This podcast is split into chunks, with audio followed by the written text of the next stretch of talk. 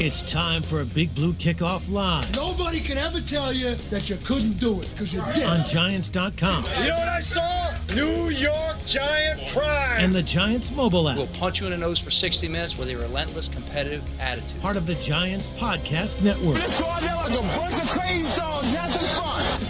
Welcome to Wednesday's edition of Big Blue Kickoff Live here on Giants.com and the mobile app. Good to be with you for the next 60 minutes. He's Paul Dottino. I'm Lance Meadow. Phone number 201 939 4513. You can't get to the phone. You can also follow and interact with us using hashtag Giants Chat on Twitter. And as a reminder, you can find the archive of this show and our entire podcast network on the Giants mobile app, podcast platforms everywhere, and at giants.com slash podcast. So the calendar now shows September 2021. We are inching closer to actual meaningful football. We got a 53 man roster, which the Giants were able to release yesterday. So we'll get into that. We'll lay out our observations and we'll also get to your phone calls and your tweets along the way. Paul, looking forward to it. How's everything on your end today? Oh, good morning, Lance. You know, I guess the remnants of that hurricane have finally hit us up here in the Northeast, so the rain has started, and the Giants are supposed to have a practice this afternoon. Now, I'm guessing, I know Joe Judge is going to go into MetLife Stadium to have that practice. Uh, I'm guessing we're still going to be allowed to see it. Quite frankly, I'm not sure. I do know that the regular season practice policies are now in place where the media is only going to get about 15 minutes before they chase us. So uh, it remains to be seen how our day goes this afternoon. Well, the weather is certainly wreaking havoc across the United States because New Orleans was what was really impacted by that hurricane, and we hope Prayers to those people. Correct, absolutely. We hope everybody in that area that was impacted by Hurricane Ida is doing well. The Saints, by the way, just a quick side note before we get into Giants matters, the Saints have now had to relocate, and the reason I bring that up, Paul. They look like they're going to be relocated for the first quarter of the season. And remember, the Saints play the Giants in week four, so it's possible that game as scheduled will not be in New Orleans. Of course, we're a few weeks away, but it just goes to show you that weather could play a role, at least in the early stages of the season. Yeah, you know, Lance, the bottom line is the crazy weather patterns that have afflicted this country over the last couple of years have have just caused so much damage, so much heartache, so much tragedy. And then on the very lighter side, simply inconvenience and rescheduling. Uh, obviously, there are many more important things and, and suffering that people have had to go through a heck of a lot worse than just having to move a football game. So, again, certainly our thoughts and prayers to everybody who has been dramatically impacted. But yeah, it, it's really weird how over the last couple of years uh, we have seen a lot of logistical puzzles have to uh, to be solved simply because things were, were coming out of the sky. There's no doubt about it. And that's the beauty of the National Football League. Everybody adapts and moves on. And what we were able to pull off last season in the midst of COVID, what the Giants have had to deal with in previous years. I remember the trip to Minnesota with the stadium in the snow and they Yeah. moved the game to Detroit. So, you know, this is nothing new for most teams in the National Football League. And it's not going to be any different in terms of what they're going to have to deal with, at least over the course of the early stages of 2021. But the good news is, we do have now a 53 man roster. So, Paul, before we get into some other matters, let's give our initial observations of what the Giants released in terms of their initial 53. There are two numbers that jump out to me that I want to start with, and then feel free to add if there's any other totals for a given position. But the two numbers that jumped out to me. They kept seven wide receivers initially. I don't think that's stunning, but it's worth noting because of the injuries and the question mark connected to at least four of the guys right now Kenny Golladay, Kadarius Toney. You have also Darius Slayton, who was banged up during the course of the last preseason game, and then John Ross. So I don't think it's stunning that they retained seven guys to protect themselves, at least from that standpoint. The other number that I thought was interesting, Paul, was two fullbacks. The fact that Eli Penny and Cullen Gillaspia were both retained. Now we know Gillaspia is a really good special teamer. We know Eli Penny's versatile. He's not just a fullback; he could also serve as a ball carrier based on what he did in the preseason, as well as what he's done in previous years, as well as his start to his career in Arizona. But those in particular were the two numbers based on volume in terms of what they ultimately kept. Eh, I would agree with that. And we all know that the Giants cut Casey Kreiter, their long snapper, yesterday. The obvious feeling is that he would come back on a gentleman's agreement today. so that they could have a long snapper because as the 53 man roster was submitted yesterday, they did not have a long snapper. And obviously, that does not make any sense. You know, they will have one when they play the Broncos in week number one. So I would hope so. yeah. Well, you're not going to do it, and I'm not going to do it Yes. either. Uh, so, uh, you know, the, the likely scenario is that he comes back today, and that means somebody who was on yesterday's 53 is going to have to be put down, whether or not they are released, whether or not they are put on PUP, whether or not they are put on injured reserve, which means they're gone for at least three weeks. Remember, PUP, you'd be gone for at least six weeks. There are certainly candidates. Uh, for example, Elerson Smith, uh, you know, he has hardly done anything during training camp. You have to believe that he is a candidate probably for PUP for six weeks. I don't think he's going to go IR for three. I think he's going to go in season PUP for six. But but that would be a way that you could trim a roster spot to bring in a long snapper. And again, I would assume that Kreiter would be coming back.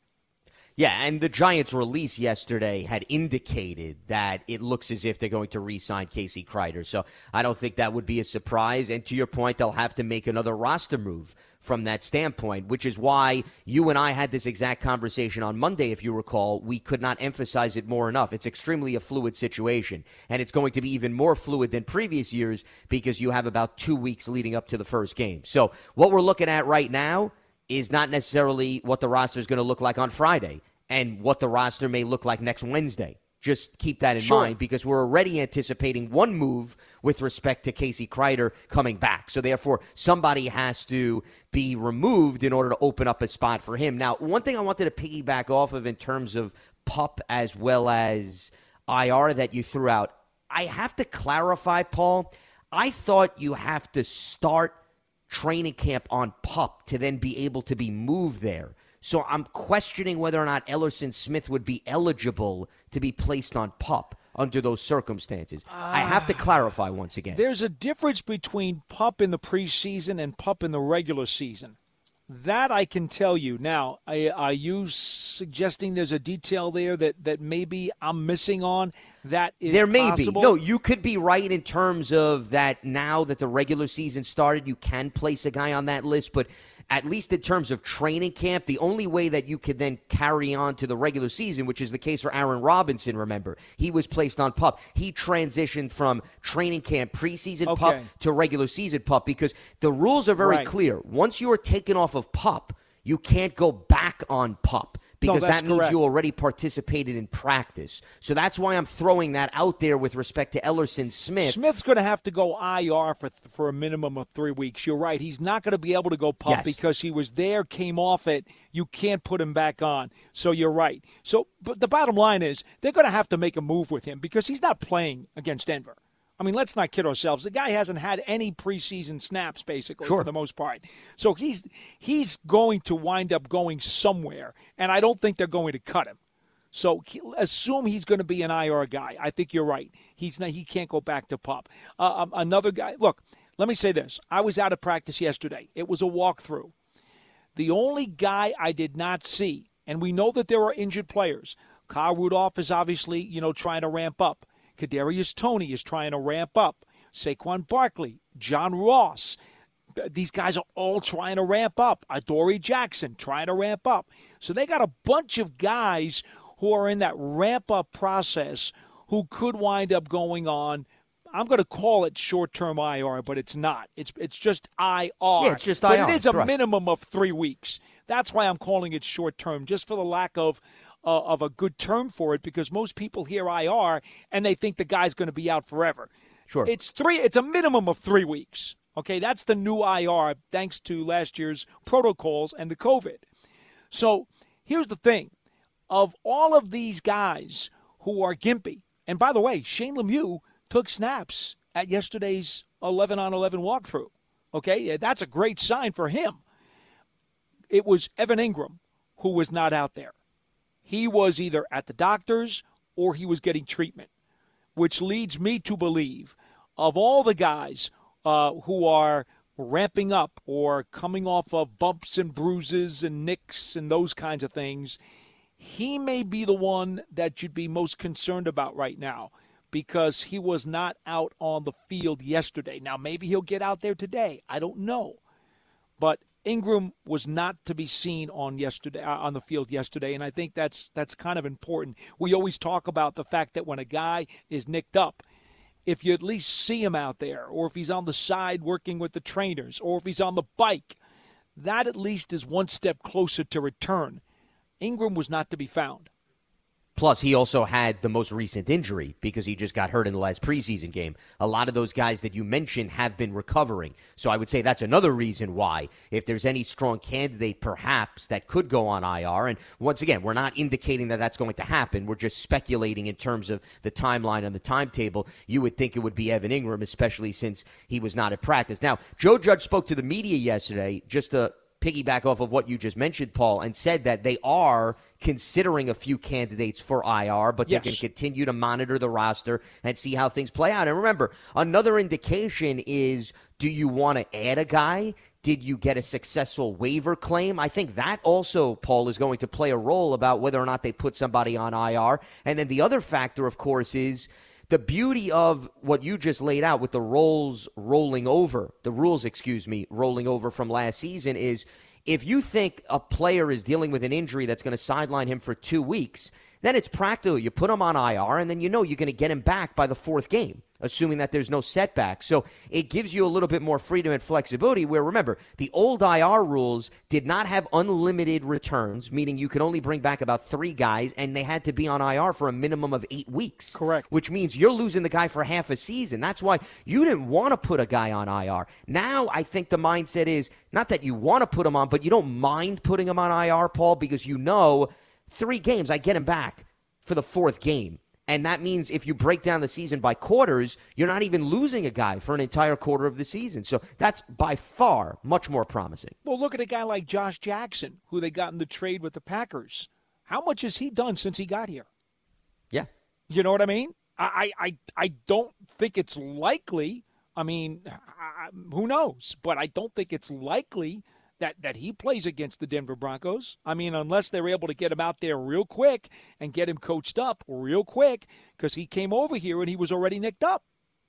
All of these things, once again, play a role in terms of how they're going to orchestrate the 53 man roster heading into week one. And once again, we talked about the long snapper. That's one of the chess pieces that's in play. And then, of course, there's the injuries. Now, a few other things before we open up the phone lines with respect to the 53 man roster the offensive line has little by little changed, Paul, over the last few days. You mentioned the Josh Jackson trade.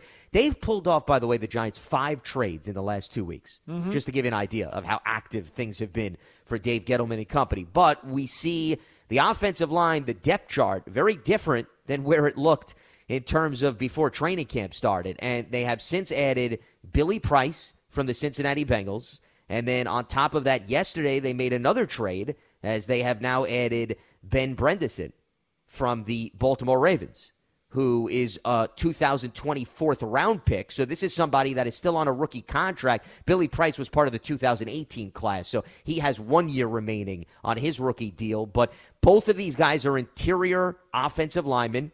Price has played center and both guard spots. Bredeson has played tackle going back to high school and he played guard in college as he made the transition at Michigan. So you have some versatility there, but as far as NFL experience, 10 appearances last season, did not start a game, but I would say his NFL experience has mainly been guard. But that doesn't mean, once again, Paul, that he doesn't have versatility to be moved around. Well, it doesn't mean that the Giants are stopping to look on the offensive line either. Sure. Who's to say they won't pick up another offensive lineman in the next 48 hours or so? Could get somebody on the waiver wire. I mean, it's it, and you know what? I mean, as, as crazy as it sounds, uh, I don't know that anybody on that depth chart at that particular position should necessarily feel incredibly confident. I mean, even though you made a deal to get both of these offensive linemen the last couple of days, uh, especially Price has been nicked up throughout his career. I mean, yeah. you know, you know what they say about availability. Well, Billy Price is coming over here, and I'm sure that uh, everything will work out and he'll pass his physical and, and everything should be fine. And you want to believe that. But, but what if Billy Price all of a sudden, you know, winds up being hurt again? and then you've got to go out and get another offensive lineman. So, and, and there are still two weeks to that Broncos game. So, you know, I, look, I don't want to be a, a doomsayer here, but you just don't know 100% if any of these guys is, are going to be able to play. And they kept, by the way, eight offensive linemen. So, with respect to your point, you just have three backups. You have the two guys you just acquired via trades and Nate Solder, assuming, of course, Yeah. that Nate Solder doesn't I start at right nine tackle. all along, Lance. I, I figured nine offensive linemen for sure with an outside shot for 10. And, and they did not go for nine. They went for eight, which was surprising to me. But then again, based on some of the moves they may make in the coming days, maybe they do sacrifice elsewhere Sure. and add an additional offensive lineman, especially if they can get somebody off of the waiver wire or perhaps sign somebody. So you have to also take that into consideration. Plus, remember, right now they have three tight ends on the roster. And the other thing to note with respect to that is Evan Engram, we just talked about, but also you referenced Kyle Rudolph, who just came off of PUP. So, of the three tight ends, Paul, you have two guys that I don't want to say they're question marks, but they're certainly dealing with recent injuries. So, you wonder whether or not are they looking there in case they need insurance if one of those guys is not ready to go. Eric Tomlinson just got cut yesterday, a former Giant who was known for his blocking prowess. Uh, whether or not they they are interested in him, who knows? Uh, but you know, you mentioned the two fullbacks, uh, Gillaspia and Penny, surviving yesterday's cut. Uh, I get it. Gillaspia is a terrific special teams guy. Penny's a special teams guy. Uh, Penny has shown some prowess also running as a halfback, which we saw during the preseason. I would think that Penny would be ahead of Gillaspia on the depth chart. So is it possible that Gillaspia is a guy who could be dangling on a string right now if they need another position? I don't think that's crazy. The other thing I was going to throw out is do they look at the additional fullback as insurance at tight end for blocking purposes? That was the other thing that I was thinking.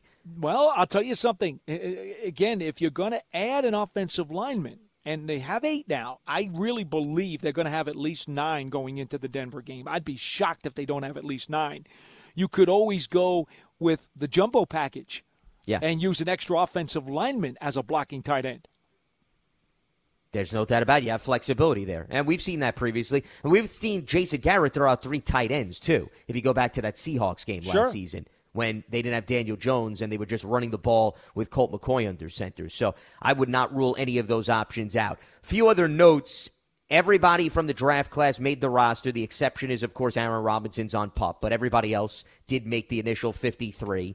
Danny Johnson not sorry, Raymond Johnson, excuse me, the third, was the lone undrafted player to make the roster out of Georgia Southern. He actually spoke to the media the other day.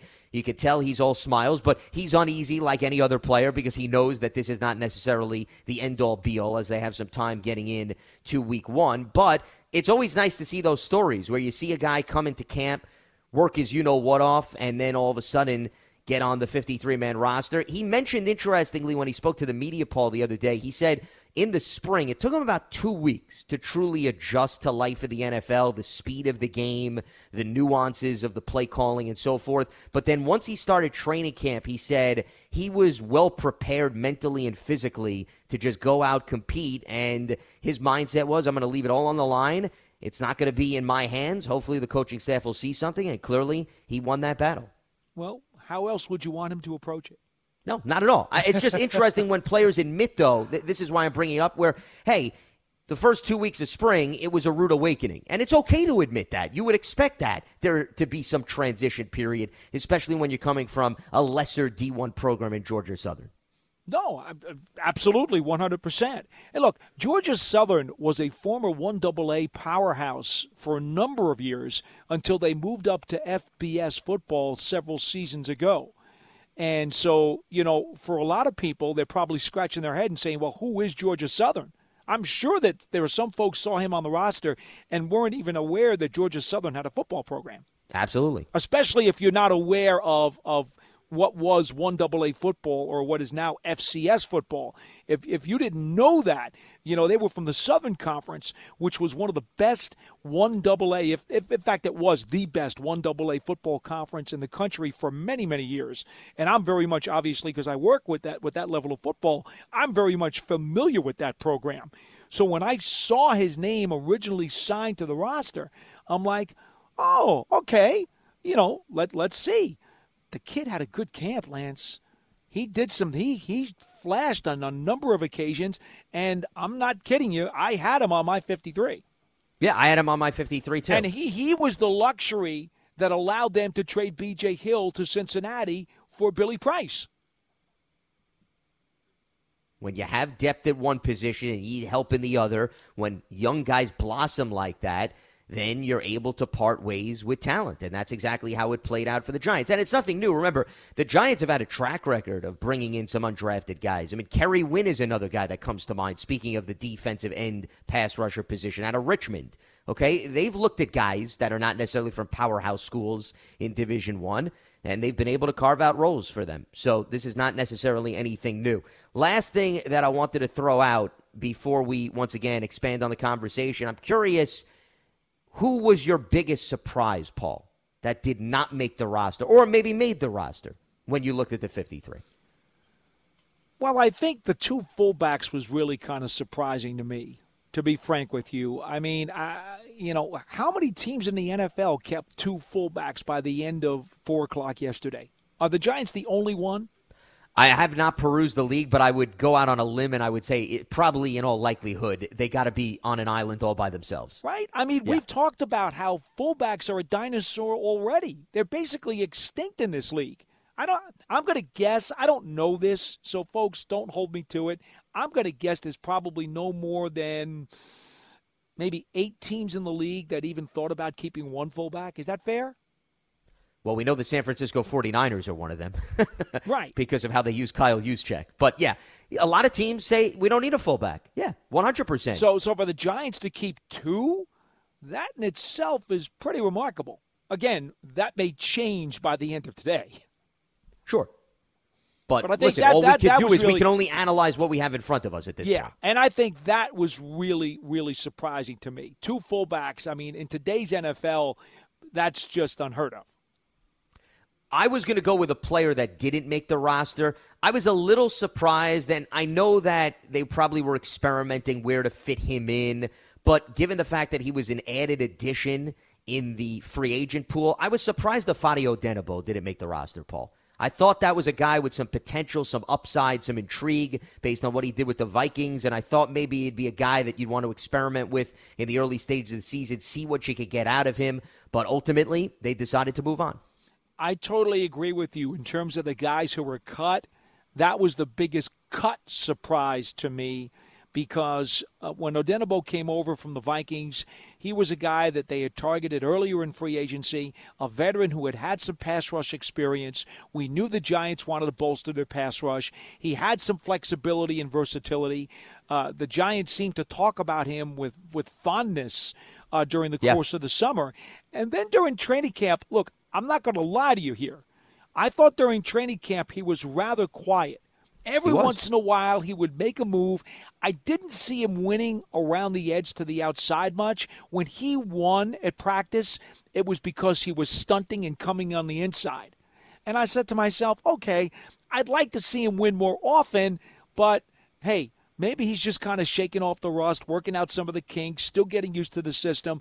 I certainly did not think he would be left off the 53. So he was my biggest surprise to uh, to get a uh, a plane ticket but um, I, I, I, would say he did have a rather quiet training camp. Now, the only good thing about that, guys, not to interrupt very briefly, but this is the earliest ever that I can mark incorrect one of our predictions in our over under segment that we did in June when Lance predicted a Fadi Odenigbo would lead the Giants in sacks this year. The fact that I can mark that off on September 1st, pretty happy about yeah. that. Not gonna well, lie. that was my bold. That was one of my bold predictions. Yeah, absolutely. But see, hey. that's what made it bold, right? Yes, because one hundred percent it made it bold. Well, it's going to be very difficult for him to pull that off yes. unless he returns to the team. So I think that is B O L D in all capital words, without capital question. Letters. Yes. Without question.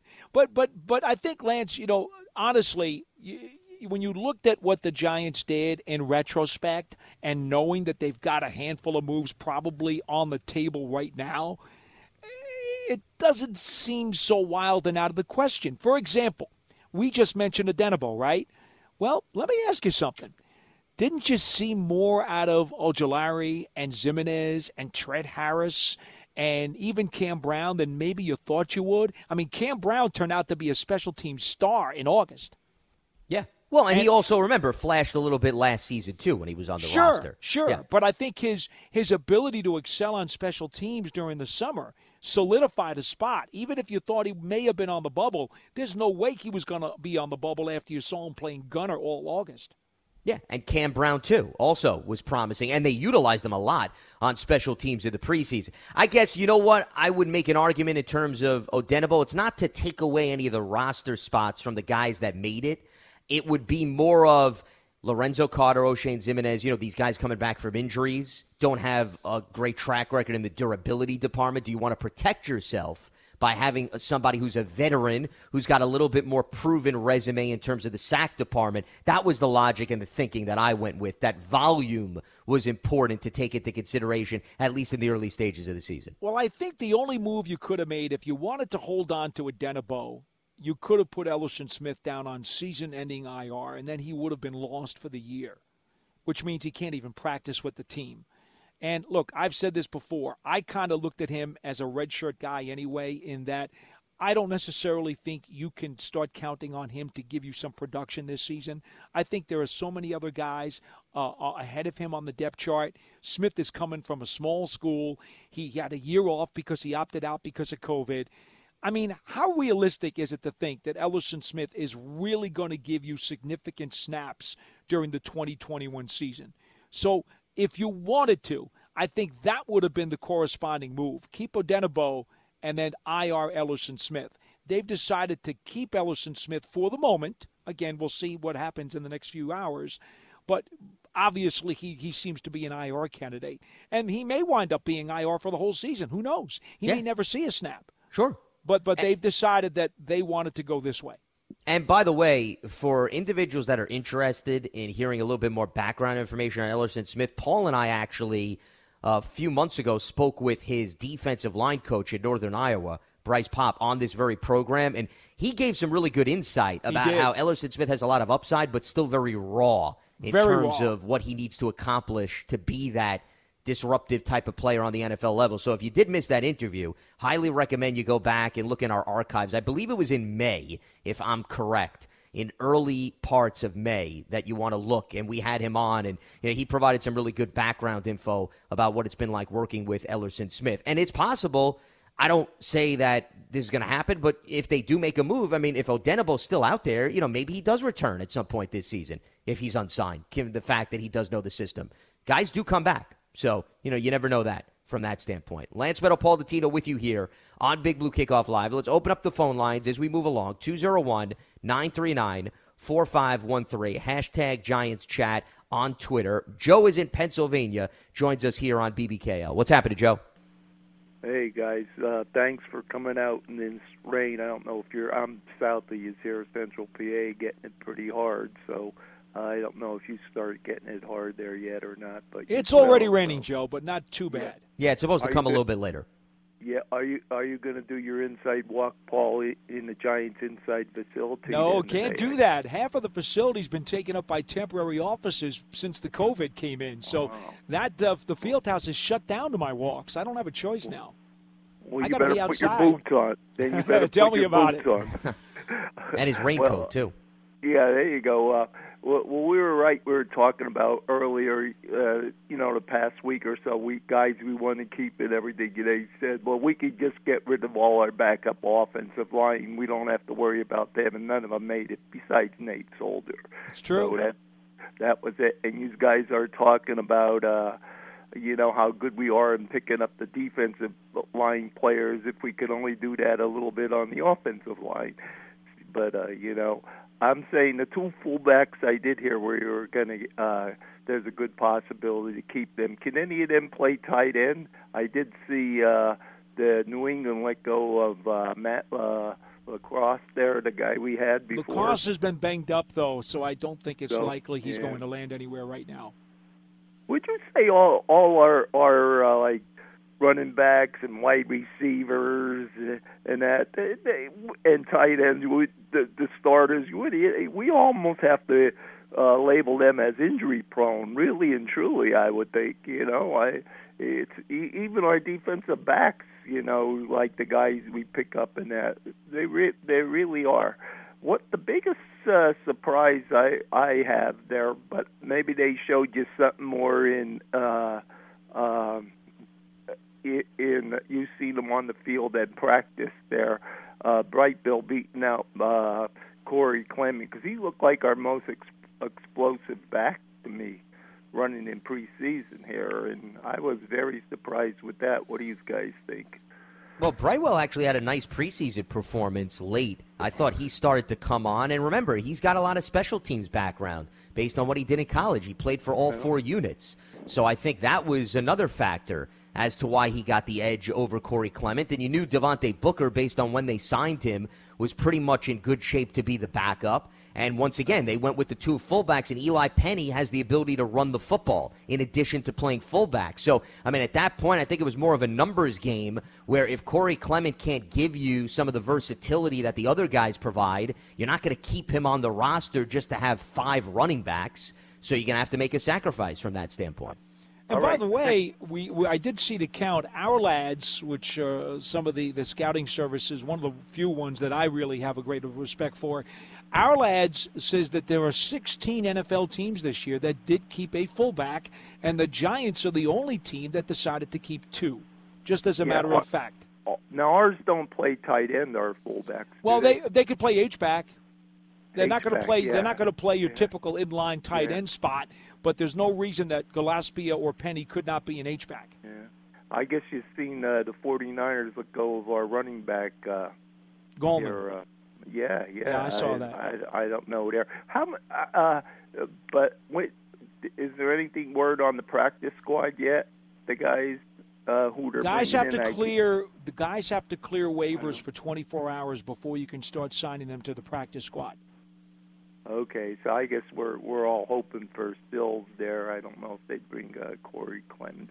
Okay, thanks for taking my call. Go. Hi, Joe. Appreciate the phone call. Lance, I think both of those guys are candidates for the practice squad. To be frank with you. Sure, absolutely. Listen, anybody who was with the team over the course of the offseason certainly has an edge because if you're the Giants coaching staff, you're going to want to bring guys in that know the system. Mm-hmm. If you don't bring guys that know the system, they're going to need a few weeks to actually get acclimated and adjusted. And if you, God forbid, need to call somebody up, you feel a lot more comfortable having somebody that was with you over the last few months. So, without a doubt, guys who are on the roster are going to have a significant edge. Just look at the players they brought back last season. The bulk of them were with them during the course of camp or yeah, going well, back see, to the spring. I wasn't thinking so much about familiarity as I was thinking about their positions because, you know, Barkley is still ramping up, so you might want to bring back a running back and certainly with the wide receiver situation, we know that although Slayton was out there in 11 on 11s yesterday, uh, he did wind up getting dinged up the other day in the game against the Patriots, a foot and ankle thing. We know that Toney is still ramping up. We know that John Ross is still ramping up. We know Golladay is still ramping up. So to me, it also seems like you know there's going to be at least one wide receiver, probably as many as three or four coming back onto this practice squad, or even onto the 53 if they wind up making some moves. Well, because Dante Pettis at this point and C.J. Board are your two healthy backups. Sterling Shepard. Sterling Shepard. Right, well, right. but Sterling Shepard's not a backup. Right, I mean, that's a guy that starts regularly. Three guys who are like crystal clean right now. Correct. So yeah. that would be more of a reason why you'd want to maybe have an additional wide receiver. I don't know if I'd be as concerned at the running back position, Paul. I get your point about Barkley, but I mean the fact that once again you have three guys that could carry the ball because I consider Eli Penny somebody that could give you a few carries a game. I agree so with that. I think you're in okay shape.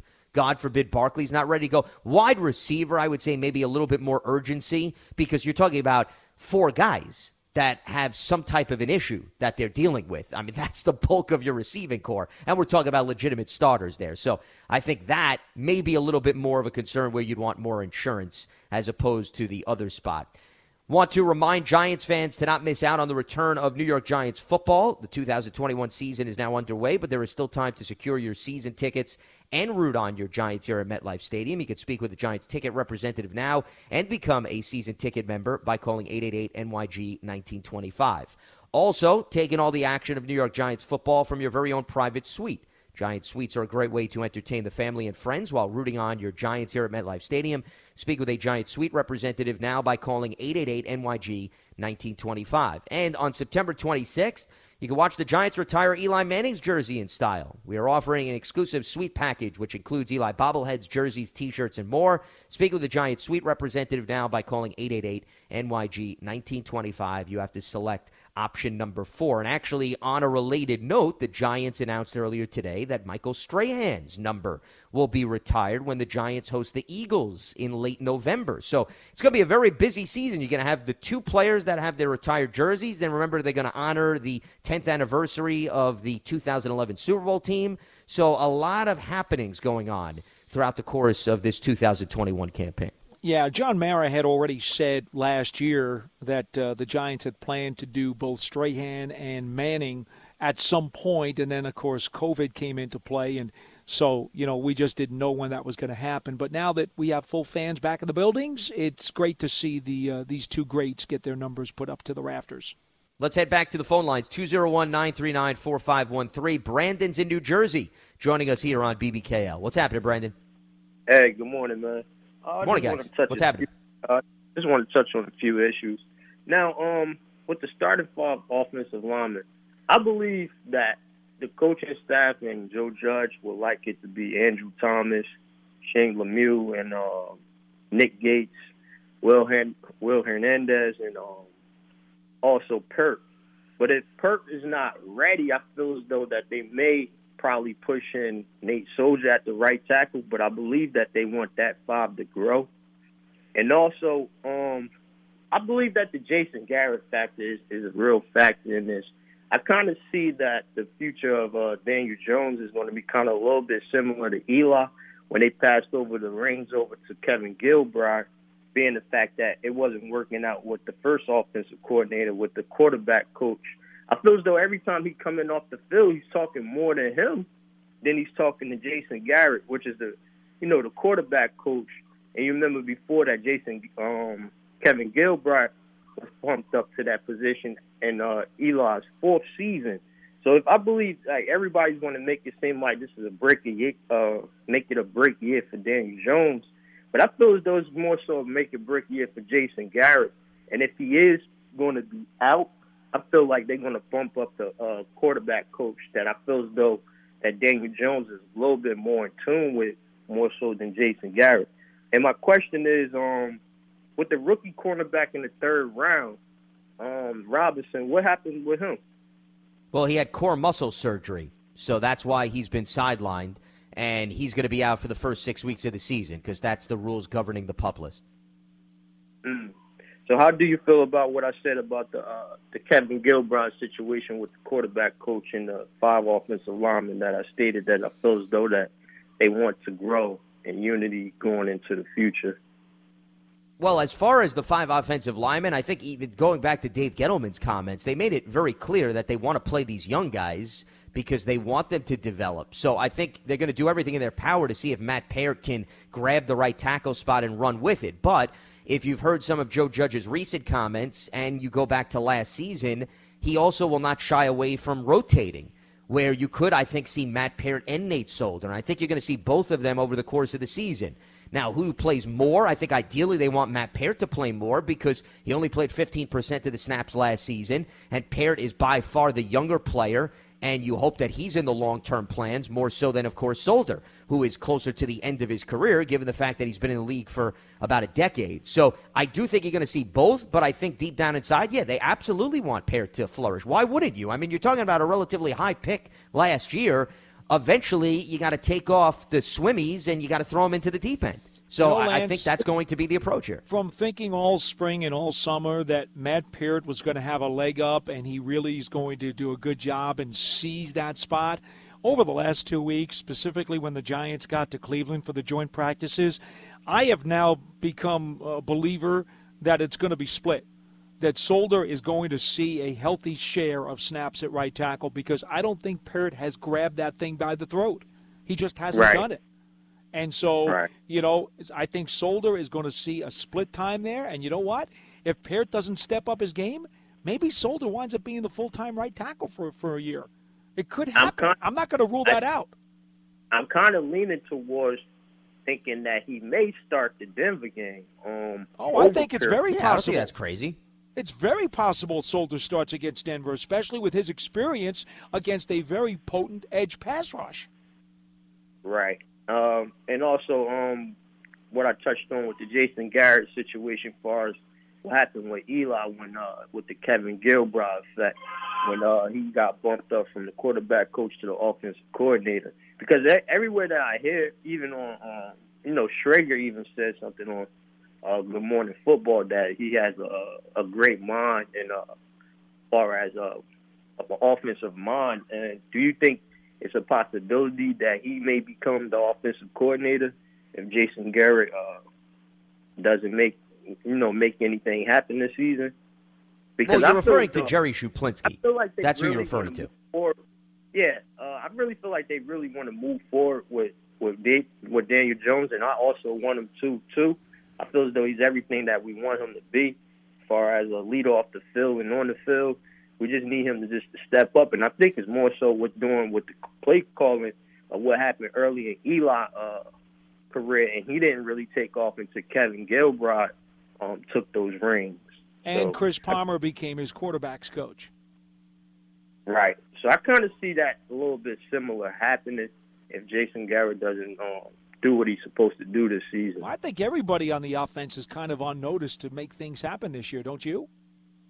I mean, I, yeah, I, don't, I don't think finger pointing at anybody is going to help anyone right now because this entire offense, from the offensive line to the quarterback to the receivers and the running backs and the tight ends, every single one of these positions is going to have to come out and give them a high level of productivity if the Giants are going to get to where they think they can go. But I believe that that goes to do with play calling as well. Um, they got to, uh, you know, everybody was saying that Jason Garrett offense is very vanilla and it's like it's not up to tune with the modern day NFL of pre-snap motions and everything. Put it this way: no matter how vanilla his offensive play calls may or may not be, if your guys drop passes, if your guys don't break tackles and get YAC yardage, you're going to struggle. And, and if your offensive line happened if, last right? season, and yeah. if yeah, yeah, and if your offensive line doesn't give Daniel Jones time to throw, you're going to struggle. Play calling's probably the last factor on the list. It's still about players executing on the field, regardless of what plays are called. Well, Paul, I kind of feel like that has a little bit due to lack of uh, preseason action. Um, being Could the fact be. That they, yeah, I'm not going to dispute that. Yeah, um, hey, I don't know what was why he didn't put them in Cleveland, but you know I trust Joe Judge and his decision. And I feel like the offense is going to struggle for at least two to three weeks before they get their foot in under. Um, that's yeah, just going to be. I, I think you. I think you're going to see a lot of teams. Okay, as we always talk about, September. It takes four games for a, a coach to really know what he's got because you got to get your sea legs under you. And the Giants have had a lot of turnover. They got a lot of guys who are ramping up after injury. I'm telling you right now, I've I've already kind of I don't want to say lowered my expectations, but I know that this team is going to have some struggles in September. I'm already aware of that. I could see it now, and it's going to be probably on the offensive side of the ball. Now, is the defense and special teams good enough where they can overcome some of those things and doggy paddle while the offense finds some oil to get those wheels turning? Perhaps they can. Right.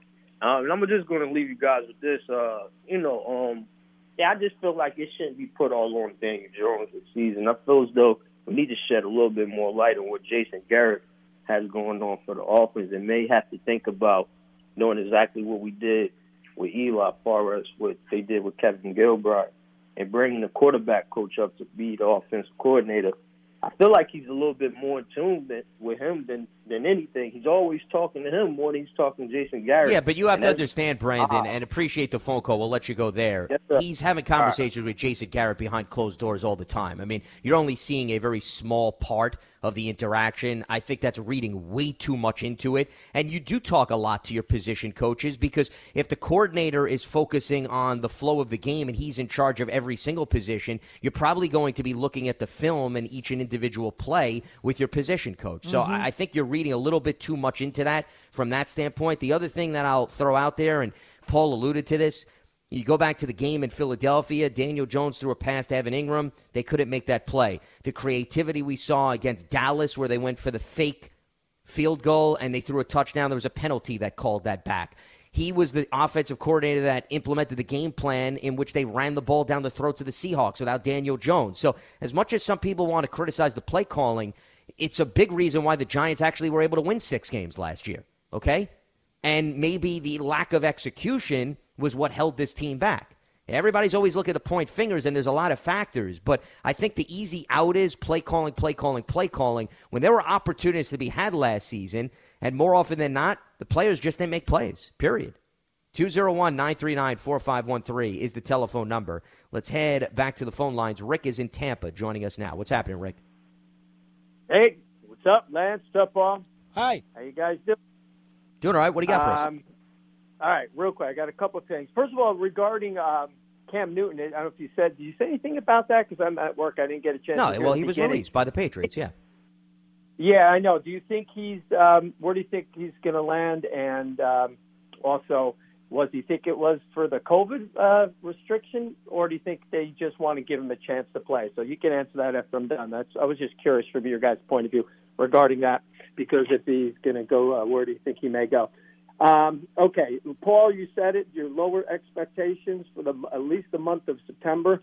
I know you always say that's a proven ground in the beginning. It's difficult. I have to agree with you after seeing um, uh, seeing what we're seeing. For one, uh, regarding um, uh, Gettleman's going to have to answer for Andrew Thomas. I mean, we had our first pick of all these linemen, and we picked him. And if he if he doesn't have a good year, I mean, Gettleman's gonna, and we don't have a good year, he's going to be gone with him, or not with him. But I think that's that that was a bad choice if that's the case. When do you think Saquon will take the hit? When are they planning it? What do you think? Uh, is it going to be a day? Say, okay, let's hit him. I mean, is it coming up? When do we expect that?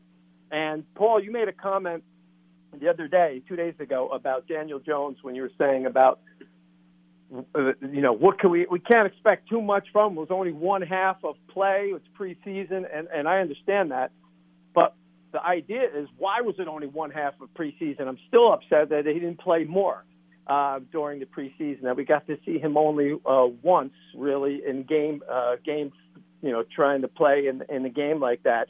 And Evan Engram against hurt. I, I mean, it's, that's the same storyline, and I've so many players are, are hurt and haven't. It's so much, of, and that's why when you said you're lowering expectations, so many players are not ready to play yet. Who are we're counting on going into the first week in a hostile environment. So yes, my unfortunately expectations have been lowered because of that, because. I- And then we're signing all these linemen. I mean, we're just pulling these guys, you know, now in the last two weeks before the season starts. Uh, so, talk me off that soft ledge that I'm on, Paul. Um, uh, All right, I, I, I do am have one I piece of incorrectly or what? no, no. I have one piece of very strong logic for you regarding Daniel Jones. Would it have really mattered had Daniel Jones played more preseason snaps when the key receivers that you want him to throw to weren't available anyway? Golladay wasn't available, right? Uh, Toney wasn't Right. available, and we think both of those guys are going to be big play guys. We thought that John Ross was signed during the offseason to provide a deep threat, and we know how good Daniel Jones is at throwing the deep ball, but he couldn't throw it to him because Ross wasn't able to play during the preseason.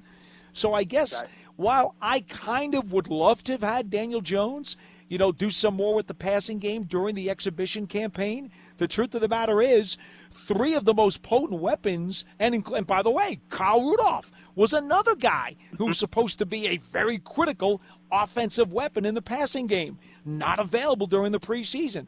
So my my take on that is initially what you say sounds good like it would have been great to play Daniel Jones more but then when you peel back the onion and you realize that so many of these key weapons who were supposed to be incredibly important to the passing game were unavailable anyway why why would you have played Daniel Jones extra snaps what good would it have done I think the other factor Right. is the level of competition opposite Daniel Jones.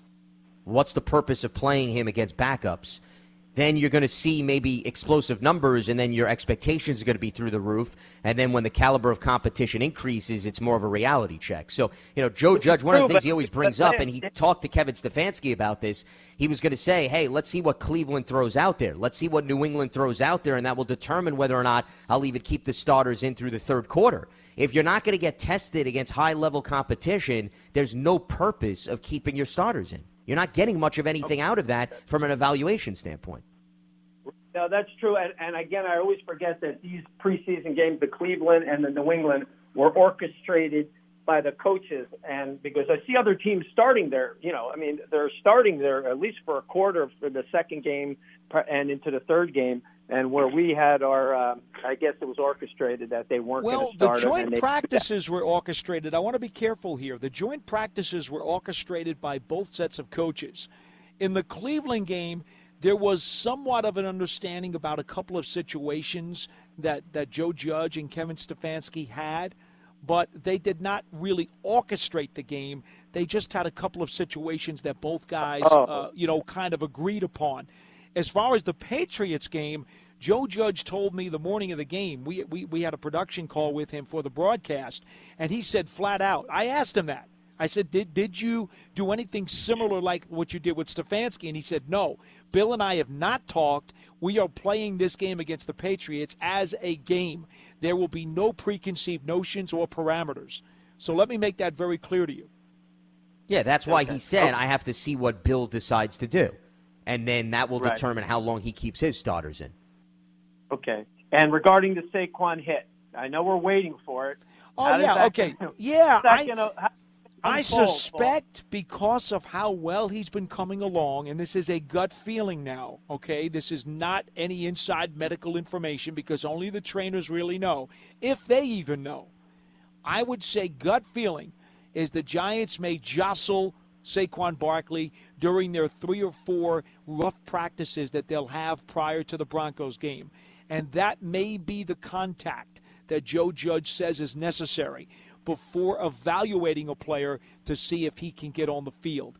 I do think there's a possibility he will play and suit up against the Denver Broncos. Again, I think he's going to be limited. I think he'll be on a snap count. I think he'll be on a touches count. But I do think he is in play for the Broncos as I sit here today. Logan Ryan actually made an interesting comment when he spoke to the media the other day. He said, and this is only because obviously Joe Judge worked under Bill Belichick. He said that when Devin McCourty, Patriots safety, was coming back from a shoulder injury, and even this happened with the late great Junior Seau, that when some of those guys were returning from injury and they weren't practicing that much, that he would have them work with scout team players and sort of tackle to the ground just to test out their shoulder or various injuries. So the reason why Logan Ryan was thrown out there, not that Joe Judge said they're going to do this, but he may have Saquon work with a few defensive players, assuming that's allowed under the CBA rules and regulations, outside of practice, just to get him prepared for taking a hit or two. And that's more in a controlled setting with defensive players that you trust. So that could be another option that they look to employ next week in practice. Okay, okay. Well, that that's good. I appreciate it, and uh, keep up a great show as usual. And uh, I, I look forward to next week uh, calling. And and I got a question for you of your standout players, which is I think will be fun for next week as we get going. And uh, Paul, come on, Yankees, four in a row in the in the wrong column. Come on. Don't worry about it. All right, as Rick. long as they get it Yeah. to the postseason, that's all that matters. 201 939 4513 is the telephone number. The other thing that he threw out was uh, the comment about Cam parting ways with the Patriots. As far as the rationale behind that, I think there was a lot of reasons behind it. I think part of it was they were impressed with what Mac Jones showcased over the course of training camp. He and was really good. Lance. He was Yeah. really good. Absolutely. I mean, he made some really great throws against the Giants. If you saw that preseason game, And so I, I think that's a big part of it. practice too. Yeah, 100%. When you see the young guy and you see enough out of him, that certainly influences you. It's also possible that when Cam heard the news that maybe parties had conversations, and Cam thought that he'd have a better opportunity elsewhere to compete for a starting job. So, you know, sometimes they come to grips with the fact, hey, you know, we have other veterans like Brian Hoyer on the roster. We're going to move on. I was a little bit surprised that they outright moved on from him. I think that there would have been value to keep him. But once again, if a player feels they have better opportunities and the team doesn't necessarily want a disgruntled player around, and I'm just speculating here, then they'll decide to come to an agreement and move on. And then, of course, listen, as far as the vaccination status is concerned, you know, the NFL made it clear to all the teams that you can't make a decision based on that. But I think without being naive, okay, you have to understand that teams are going to weigh that because they want to make sure that they have the availability of all their players and there's no interruptions in the season. I don't think that was the end all be all factor, but I'm sure once again, a lot of things came into play as to why the Patriots moved on from Cam. Well, I don't think there's any doubt that, you know, Bill Belichick is going to do what he thinks needs to be done. And it doesn't matter if that guy is a star or has headline grabbing uh, name value. That you know, Bill Belichick's not in the marketing business, Lance. He's just not. No, nor should he. Nor, nor should he be. Nor I, any I totally agree with Yeah. you. So you know, I the fact that Cam Newton was, was was released, that's a business decision that or a football decision that that Belichick has made. Could be some of both. But I guarantee you, one thing he did not think about was the value of Cam Newton's name. Well, and I don't think Bill has ever made a decision based on that. No, Because they've traded guys away that you could argue were quite valuable to the team. No question. So, uh, once again, I don't think this is stunning news. I just said that I do think there is some value in having Cam backing up your young quarterback who hasn't taken one NFL snap. So, I would want to have sort of an insurance policy. But once again, there are other times that there's conversations that happen behind closed doors where they may have wanted to retain him, but the player doesn't want to be there anymore. And then you come to grips with, hey, it's probably best if we move on. And I'm not saying that's how it played out, but I wouldn't be surprised if that's how a conversation carried out. And as far as Cam getting another opportunity, listen, there's a reason why every team in the National Football League doesn't feel great about their starter because there's a lack at this position in the NFL. So whenever you have somebody like that who has a resume of a lot of experience, not to say that, you know, he's the best quarterback in the league right now, but I think every team's going to do their due diligence. And if they think Cam can upgrade their backup situation or perhaps come in and compete as a starter, then they'll have to weigh the risk reward type of situation with respect to that. I hear you. Would not surprise me if uh, he gets another opportunity. I think we've seen that with a lot of other players at various positions. Lance Meadow, Paul Dottino with you here on Big Blue Kickoff Live as we are focusing on the 53 man roster as well as looking ahead to week one against the Denver Broncos. So now they'll have about a week and a half to prepare for the Denver Broncos. Logan Ryan even mentioned he's starting to review the film. And, you know, on a side note to that, and I thought, you know, once again, every time Logan speaks, he usually provides something that's interesting to make you think about preparation or the upcoming matchup, whatever it may be.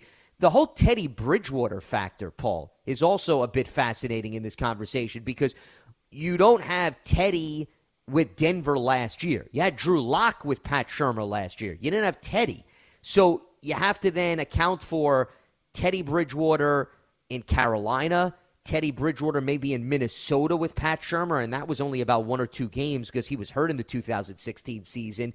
So it, it makes it a little bit more challenging in terms of preparing for this Denver offense because when you have a new quarterback, they may do things differently than how they ran it with Drew Lock under center.